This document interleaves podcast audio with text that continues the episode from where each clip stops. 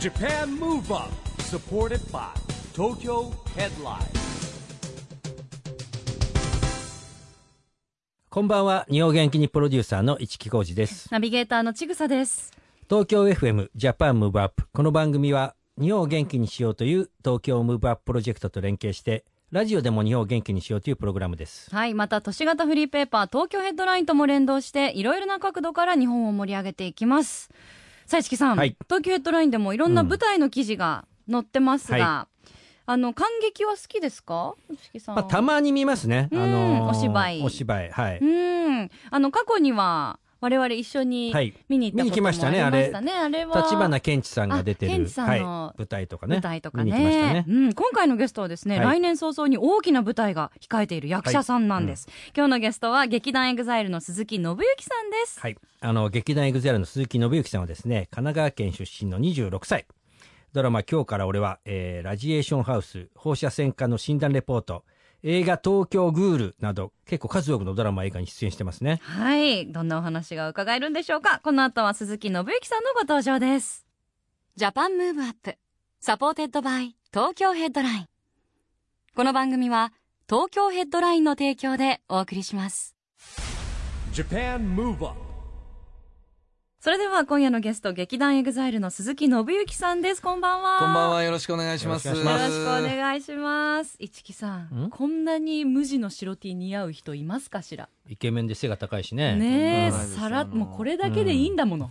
もういらないんだもの、あそ他うのね飾りが。そんなことないですよ。最、近ね、あの、やっぱりほら女性がゲストが多いと僕が、あの、よくね、はい見てしまうんですけど、そうそうそう珍しくちぐさが、もうごねめんなさい、き食い組みでごめんなさい。はありがとうございます食えい気味えも食い気味で。いやー、あの、思ったよりお背が高いんですね。はい。あの、185あるので、あーやっぱ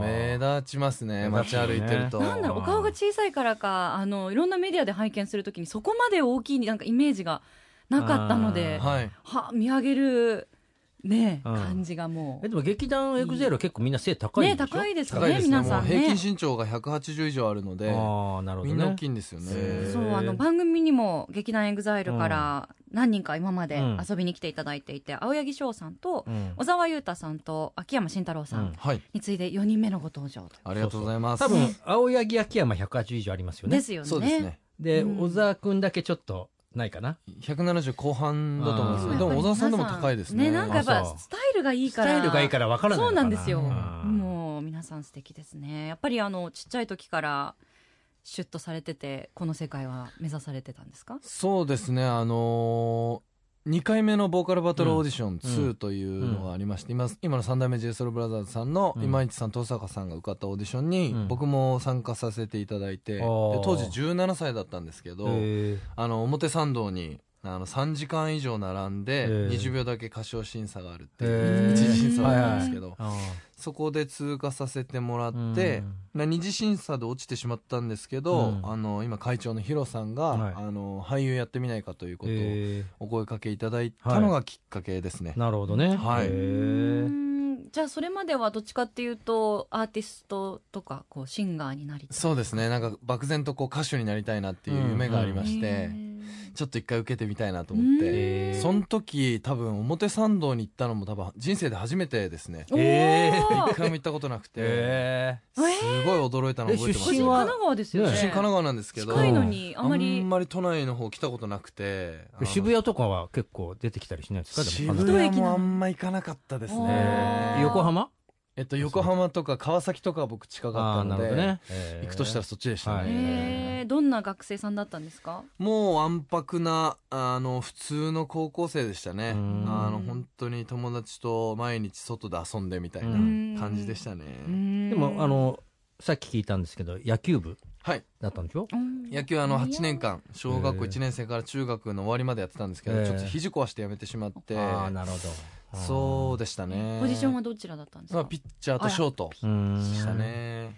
大変なモテぶりでしたでしょうねいやいやいやそのピッ当チ時あャーのでこの姿うでん坊主だったので、うんあのやっぱりサッカー部の人がモテたんですよあー髪の毛も伸びて結構こう髪も結構セットしてたりして、ああ、なるほどね。サッカー部がちょっと羨ましかったですねあーえーまあ、野球部はね、い今でこそね、あの結構自由なとこありますけど、うん基本的には、ね、でもやっぱ野坊主球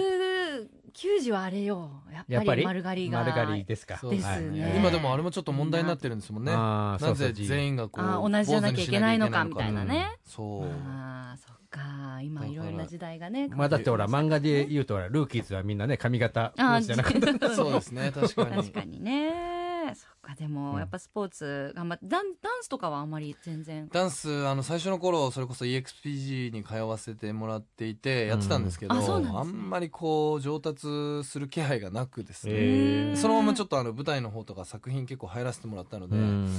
のあんまり踊れないまんまやめちゃいましたね。あーなるほどねはうんへーそうなんですねじゃあもうそこからは比較的もう役者さん一本というい、みたいな。な感じですね。感じです一番最初はやっぱりちょっとシンガー目指してたのに、うん急に演技しろって言われてもみたいな戸惑いあったんですかそうですねただあのやっぱり落ちてしまってなんかこうそれを受かることを目標に頑張ってたのに、うんこう目の前の目標がこう急になくなってしまったみたいな感覚になって、うんその時に声かけていただいたので、うんなんかその声かけてもらったもので精一杯こう頑張りたいなっていう気持ちが当時すごいあったのを覚えてますね、うんはういんもう今そのオーディション受けてたの17歳ですもんね、はい10年近くそうですね9年前になりますねねえあっという間ですね、ねもう来月で僕10月誕生日なんですけどああ27になるんでおすめでけとうございまあす。そしたらもうありがとうございます27ねえちょっと早いですけどあものありがとうございますあっという間すぎて、うん20代も早いしでこれからどんどん早くなるっていうじゃないですか、確かに。ちょっとなんか嫌ですね、うん年重ねてくるのが もうい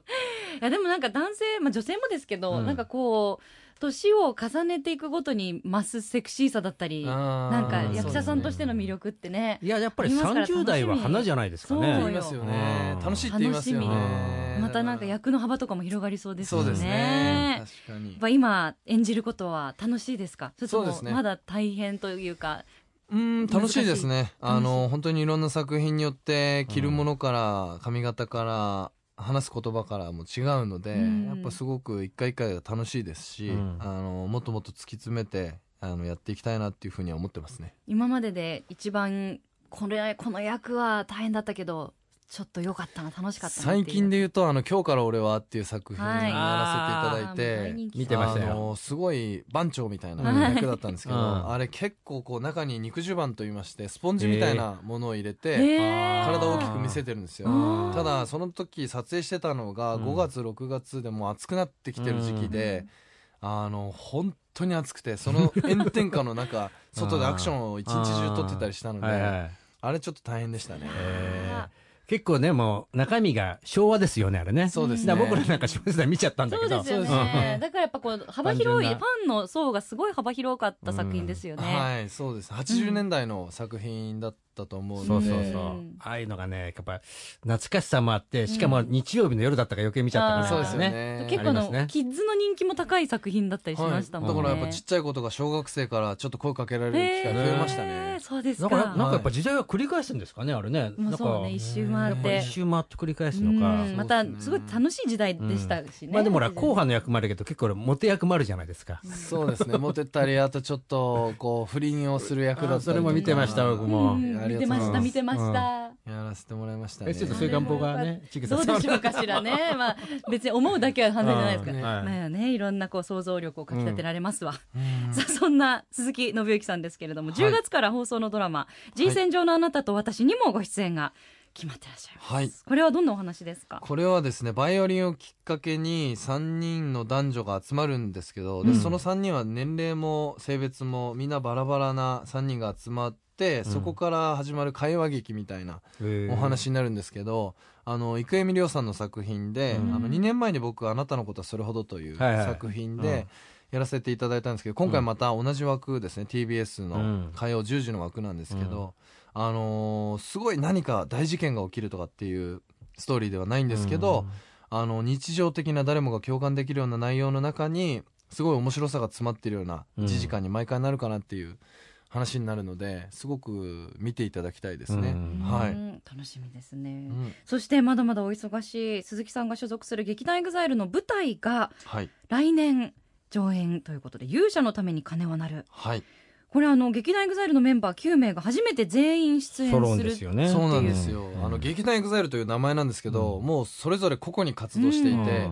同じドラマに出る機会すらも少なかったんですよね、うん今まで、うんでその9人が初めて舞台に一つの舞台に立つということであのすごく僕らメンバー自身も楽しみですし、あの見に来てくださるお客さんもすごく楽しんでもらえるように今回自分たちで脚本からうんいろんなこと全部プロデュースさせてもらってやってるので、まだ台本もちょっと初めて第一稿がこの間上がったばっかりで、うんまだこれからどんどん会議を重ねてどんどん面白くしていけたらいいなというふうに思っていて、あのすごこれくね楽しみですね。 2020年は LDH パーフェクトイヤーなんですよ、はいこれからいろんな世の中出てきますけどで僕はでもね劇団 EXILE って最初ももっと人数いっぱいいるのかと思ってた、そうですよね劇団っていうからにはと思った、劇団っていうかららはい、と思ったら9人なんですよ9人なんだ意外とね、うん少ないんですよね。ねうんはでも逆に全員が活躍してる9人みたいなね、い。ということですごいですよね頑張りたういですんえー勇者のために金はなる2020年1月24日より東京 TBS 赤坂アクトシアター続けて2月13日より大阪梅田芸術劇場メインホールこれあのー今第1個上がったばっかりとおっしゃってましたけどまさにこう、ドラマの撮影と舞台のお稽古と同時期っていうか、うんかぶり重なりますよねねそうですね。重なると思うんですけど、まあ、そこは別にそんな気にしてないですね。あーあのーただとにかくやっぱりなかなか今お金を払って足を運んでくれるお客さんっていうのはすごうくん貴重になってきてるじゃないですうか、んでなかなか生で僕らが、あのー同じ空間で演技をするっていう機会も今までなかったので、あの絶対あの来てくださった皆様に楽しんでもらえる作品にしたいなっていうのがまず第一にあるので、あの本当に楽しみにしていていただきたいなと思ってますね。なんはかい、同時に2作品以上とかなんか全然違うお仕事こう掛け持ちでする時って、うんなんかこう役の切り替えとか大変だったりするんですかうーんなんか僕はあんまりそれをまだ感じたことがなくてうんあの結構衣装から何からでそして行く現場によってまあスタッフさんも違うのでうんなんかあの本当に全てのそこにいる人たちが空気作ってくれてる感じがあるのえでー切り替えられるんです自ね然と切り替えられるのかなと思ってますね。はうんいやっぱ天性のものもあるんでしょうね。いやあの舞台もドラマも楽しみにしたいと思いありがとまうごす。ざいます。さあそれではここでそんな鈴木さんから日本を元気にするリクエスト一曲いただきたいんですが。はい。エド・シーランフューチャリングジャスティン・ビーバーで I don't care。 Japan Move Up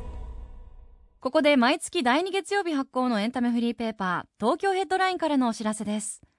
東京ヘッドラインのウェブサイトでは毎日チェックしたくなる記事が満載です。今日の東京イベントでは話題のイベントや体験スポットをいち早く紹介していますので、デートプランやお出かけの参考にしてくださいね。また 4DX 体験コラムでは公開予定の注目映画紹介とともに特別招待券プレゼントも実施しています。その他にもたくさんの記事が毎日更新されていますので、ぜひ東京ヘッドラインウェブをチェックしてくださいね。 Japan Move Up ラジオで日本を元気にするプログラム「ジャパンムーブアップ一木工事とちぐさでお送りしています。そして今夜のゲストは劇団エグザイルの鈴木信之さんです。後半もよろしくお願いしおます。願いします。鈴木さん、この番組はですね、オリンピック・パラリンピックの開催が決まりました、うん2020年に向けて日本を元気にしていくために私はこんなことしますというアクション宣言をですね、はいゲストの皆さんにいただいてるんですけれども、はい。今日はぜひ鈴木さんのアクション宣言をお願いします。はい。えー、私、劇団エグザイル鈴木信之は、えー2020年を目指して日本を元気にしていくために、様々な作品を通して、えー世の中の皆さんに夢を届けられたらなと思っております。はい、ありがとうございます。はいおーやっぱりあの俳優という職業をやらせていただいてるので、うんいろんな役にもなれるし、うんあの本当に多くの皆さんに見ていただける機会も多い仕事なので、うんやっぱり、あのー本当に一人でも多くの人に楽しんでもらったりうん笑顔になってもらったり、なんか学校で話題になったりとか、うんなんかそういう些細なことからあの皆さんを元気にできたらなと思っております。うんはいありがとうございます。さあそして2020年といえば東京でオリンピック・パラリンピック開催されますけど、はい、まあ、野球されてたっていうことですがなんか注目されてる競技とか、あのオリンピック僕うんそこまで詳しくなくてですね、オリンピックって種目的に言ったらまず何があるんですかね、大体まあ野球陸上があるで野球、サッカー、球バスケット、水なんで泳。もうわまあ、まあ、基本的にあり乗馬とか、まあ、ほとんどこう上げられるのあるんじゃないですかね。ーへー今回は空手も入ってます、サーフィンもあるうし、ん何ですかあのクライミング、あのーロッククライミングじゃなくてなんあてーえっとなんでなんて言うんでしたっけあれあれなんて言うんでした誰もわあっけれどなんて言うんだあなれんて言うんでしたっけあれボルダリングボルダリンいうグだのあボルダリングだっけボルダリングうんボルダリングねボボルルダダリリングンもグ入ったしへえ、まあ卓球もあるし、そうですねまあ大体思い浮かぶのは大体入ってんじゃないですかね。へえ、うあん e スポーツっても e スポーツはまだ入ってなうい。まだ入ってないんですねこれからなんですねこれからうんそっか僕はそしたらもう野球ですねやっぱり、ううんんずっと野球やってきたのでうんうん日本ちょっと頑張ってほしいですねねねえであのぜひじゃあなんかこんな競技もあるんだみたいな発見もじゃあ楽しみですね、うんそうですね今年はねは来い年はてねか世界のスーパースターが日本に集まるという、うんすごいことですよねすごいことですこれはこれは。ねうんすごい楽しみですねちなみにちょっとオリンピック・パラリンピックとはずれるんですけど、うん鈴木さんなんかギネスの記録を持っているとかいないとかっていう実はですうね、んあの世界ギネス記録を僕2つ持っていまして、ええあの八木正康さんとはいいう同じ劇団エグザイルのメンバーと一緒に2つ持っていて、うんあのマシュマロを1分間 に何個キャッチできるかというへー競技で、はい1つはお箸でキャッチするうんでもう1つは口の中にでキャッチすキャッるチする。っていうへので僕はもう両方とも投げの方なんですけど、うんおーそれを2つこの間ギネス記録を LDHTV という、ええはいはいあのアプリの中で、あの連動企画としてやらせていただいて、この間2つ目取りましてーすごへーいあの今2つ持ってますねちなみにどれぐらいの記録なんですかえっとですね、えっと1つがだいたい4個か5個ぐらい前回の記録保持者かはらい更新して、うんもう1つが8個ぐらい更新したのかな、ええで50 1分間に50 50何個53個だったと思うんですけど、うんを僕が投げたやつを、ま、正康さんが口の中でキャッチするとキャッチする。それをえ、っていうこ53とは、一分に一個以上ですよえぬあ一秒に一個口以の上中でいすっよぱい溜まっちゃうじゃないのそうなれんではすよもうすぐ食べて、ええ食べてっていうか口の中に入れて、ええすぐに吐き出すんですよなるほどね。であーそれをもうそうだよね。だんだんどんどん詰まっちゃってる、全 部ねそうそう。もう入らないよみたいになっちゃうね。へすごい一秒ーにえ、一で個も以口上のの中でしょ。あスピとードで、お箸お箸でおお箸も箸で投げてお箸でキャッチすキるャッチするといはあうシュールなあー結構競技なんですけど、へーちょっとこれからどんどんどんどんギネスこう塗り替えていきたいなと思っ てて。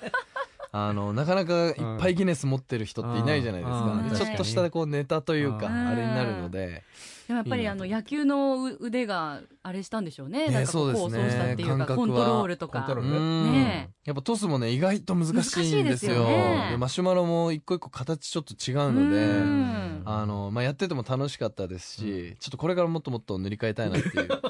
思ってます すごいギネスの記録に挑戦するって私別の種目というかうんものでやったことあるんですけど、まあ、はい立ち会ったことがあるんですけど、うん司会で、はい結構な緊張感ですよねそうなんですちよゃんと認定員みたいな方そうがないんですてよでそうだっ厳てしいんですよ認定員いなきゃダメでしそょうダメですだダってメねですうん公式の方がちゃんといて、うんもうちゃんと見られてるんでそうなんですよ絶対不正できないし、うん緊張するんですよ意ね外と緊張感あるんですよ、へーまあ、あの緊張感が結構楽しかったりするんですけあどれねやっぱ役者さんで生の舞台役者もやされてるからね慣れてる本からね番も強いんでしょうちねえちなみにちぐさは何に挑戦したんですか私はねあの私司会だったんで見守ってただけなんですけど、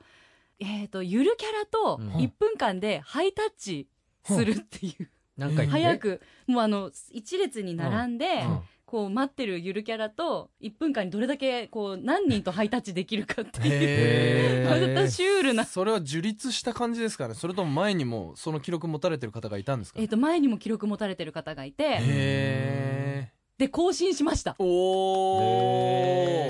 ー確かあの瞬間やばくないですかあの瞬間やばいですよね更新のみんながわーってなねる感じそうがなのスポーツににちょっと通ずるところがあってそうなんですよねうんえなんかやっぱ認定証みたいなのくれるんですかそうくなんれですまよすくれますもうそいただのけま場です贈呈とかってあってあそれはちょっと感激ですねそうなんですよおーあの感動がいいですよねねえ、じゃあちょっと引き続きはい3つ目、4つ目、5つ目と、はいギネス記頑録張りますね、 ゲットしていただきたいと思います。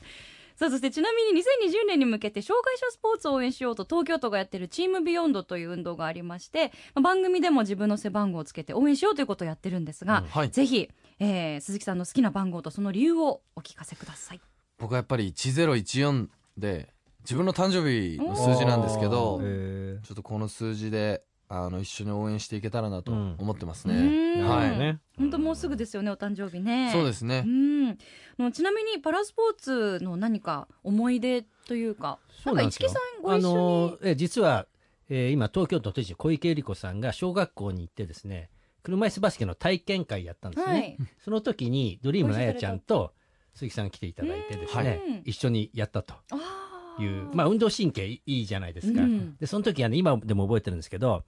まあ、こ子供たちは結構順応するんですよね。うんで、小池さんが入って、意外とほら、あの、バスケット、な車椅子乗っても高さゴール一緒なわけ。はい、そうですよね。で、パスみんながしてくれるんだけど、なかなか入らなくてね。 そうですね知事が、あの、ゴール入れるまでみんながパスしてくれるわけ。そうあなんですよで、やっと最後入っ て、一応無事終わったんですけど。あのー瞬間もすごい良かったですねみんなで入れっていう入れ入れって、ね、何回かやっても、あれ、入らない入らないって言って、みんながパスをこう集めてくれてですねはいそれは、あの、都知事も結構プレッシャーですよね。で何も回もパスを。次の日なんか筋肉痛だって言ってた。あそうなんですねそう、はいあれはね、我々もあの、やったことありますけど、市木さんと私もね。年取ってくると別ねの。時に。やっぱり本当に高さは変わんないじゃないですか。そうそうですね下の方からね、もう。結構力必要なの力必力要とかで腹筋使いますそうでこの間ですね僕、うんあのパスポート更新しに行ったんですよ、はいはいで東京都庁の方行って、はいやたらこうなんか SP の人いるなと思ったら、小池都知事がいらっしゃって、え僕はその SP の後ろ側から、はいあ小池都知事だと思って、えーもうあのあれぶりに、はいあのお会いしたというのか、見たというのか、えーあのすごいなんかうわすごいっていう感じがありましたね、えーもう挨拶すればよかったねね。しなかったんですえーか。多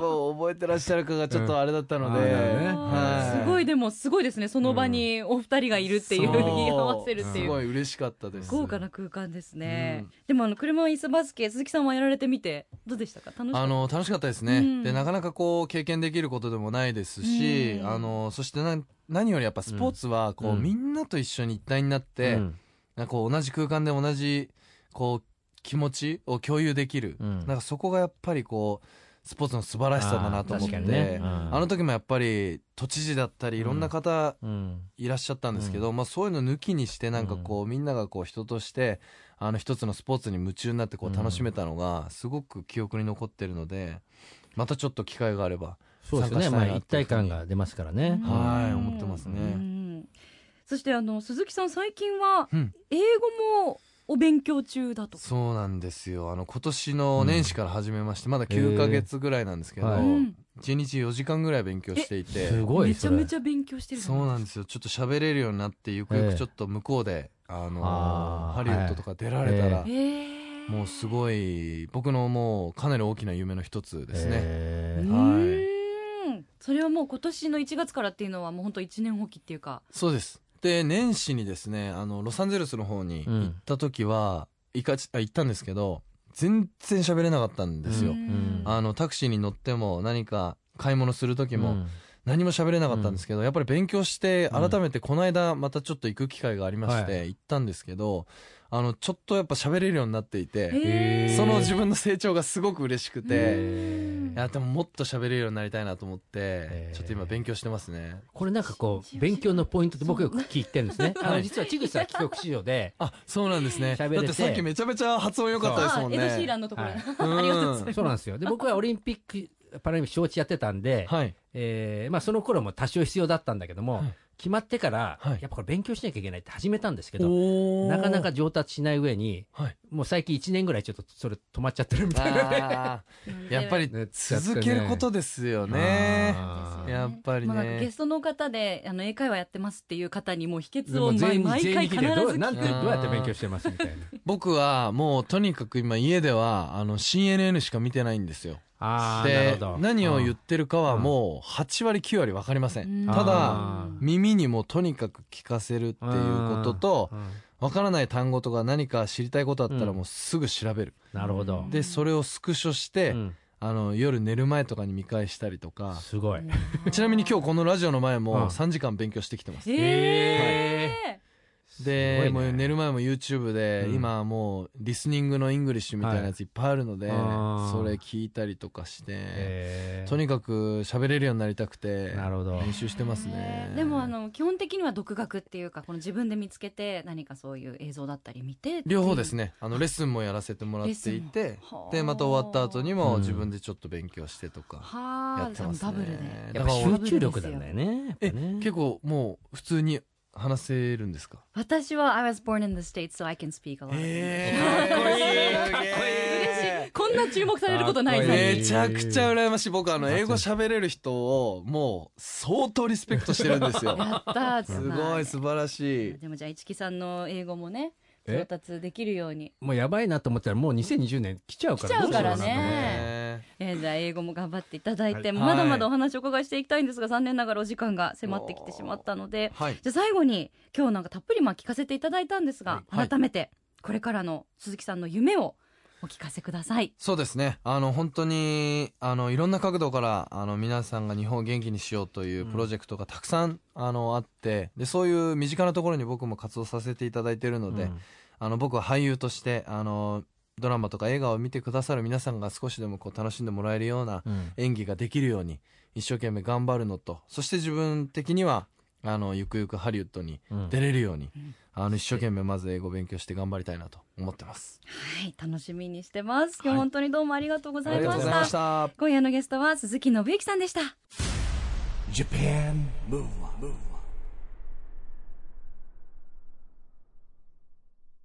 今日は劇団エグザイルの鈴木伸之さんに来ていただきましたけども、もう高青年、ねえ、でもすごいですよね。やっぱ1日4時間ですよ。もうやっぱ努力4時間ってなかなかできないでですよね。きないですよ。うまんたもうなんか映画でも2本見ちゃう ぐらいの時間ですけども。まあ、あのレッスンだけじゃなくて自分で、自分の時間でお家にいる時も CNN とそうかやっだぱからそういねうところなんでしょうねあ人間のなんかこ僕も言われたら、まあ、ながら視聴の時は、僕はうん NHK ワールドって英語流れるじゃないうですか。はい実践できましたした、したんだけども、だいたい1日か2日で終そわっう ちゃでってするよんねで一年三日坊主にもならない三日っていう坊主にもならないっていう、もう。やっぱさすがですよねなんでやっぱこれからもね、はいなんかそういうファイトがあるからきっとハリウッド もそうですね。うん近づいてくるかもしれない。本当にそう思いまん。すね、ご活躍楽しみにしたいと思います、えージャパンムーブアップ今週はそろそろお別れの時間ですが次回も元気のヒントをたくさん見つけていきますよさあ、オリンピック・パラリンピックまで1年を切りました。これからもますます日本を元気にしていきましょう。はいジャパンムーブアップお相手は市木浩二と、ちぐさでしたそれではまた来週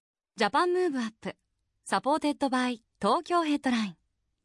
この番組は東京ヘッドラインの提供でお送りしました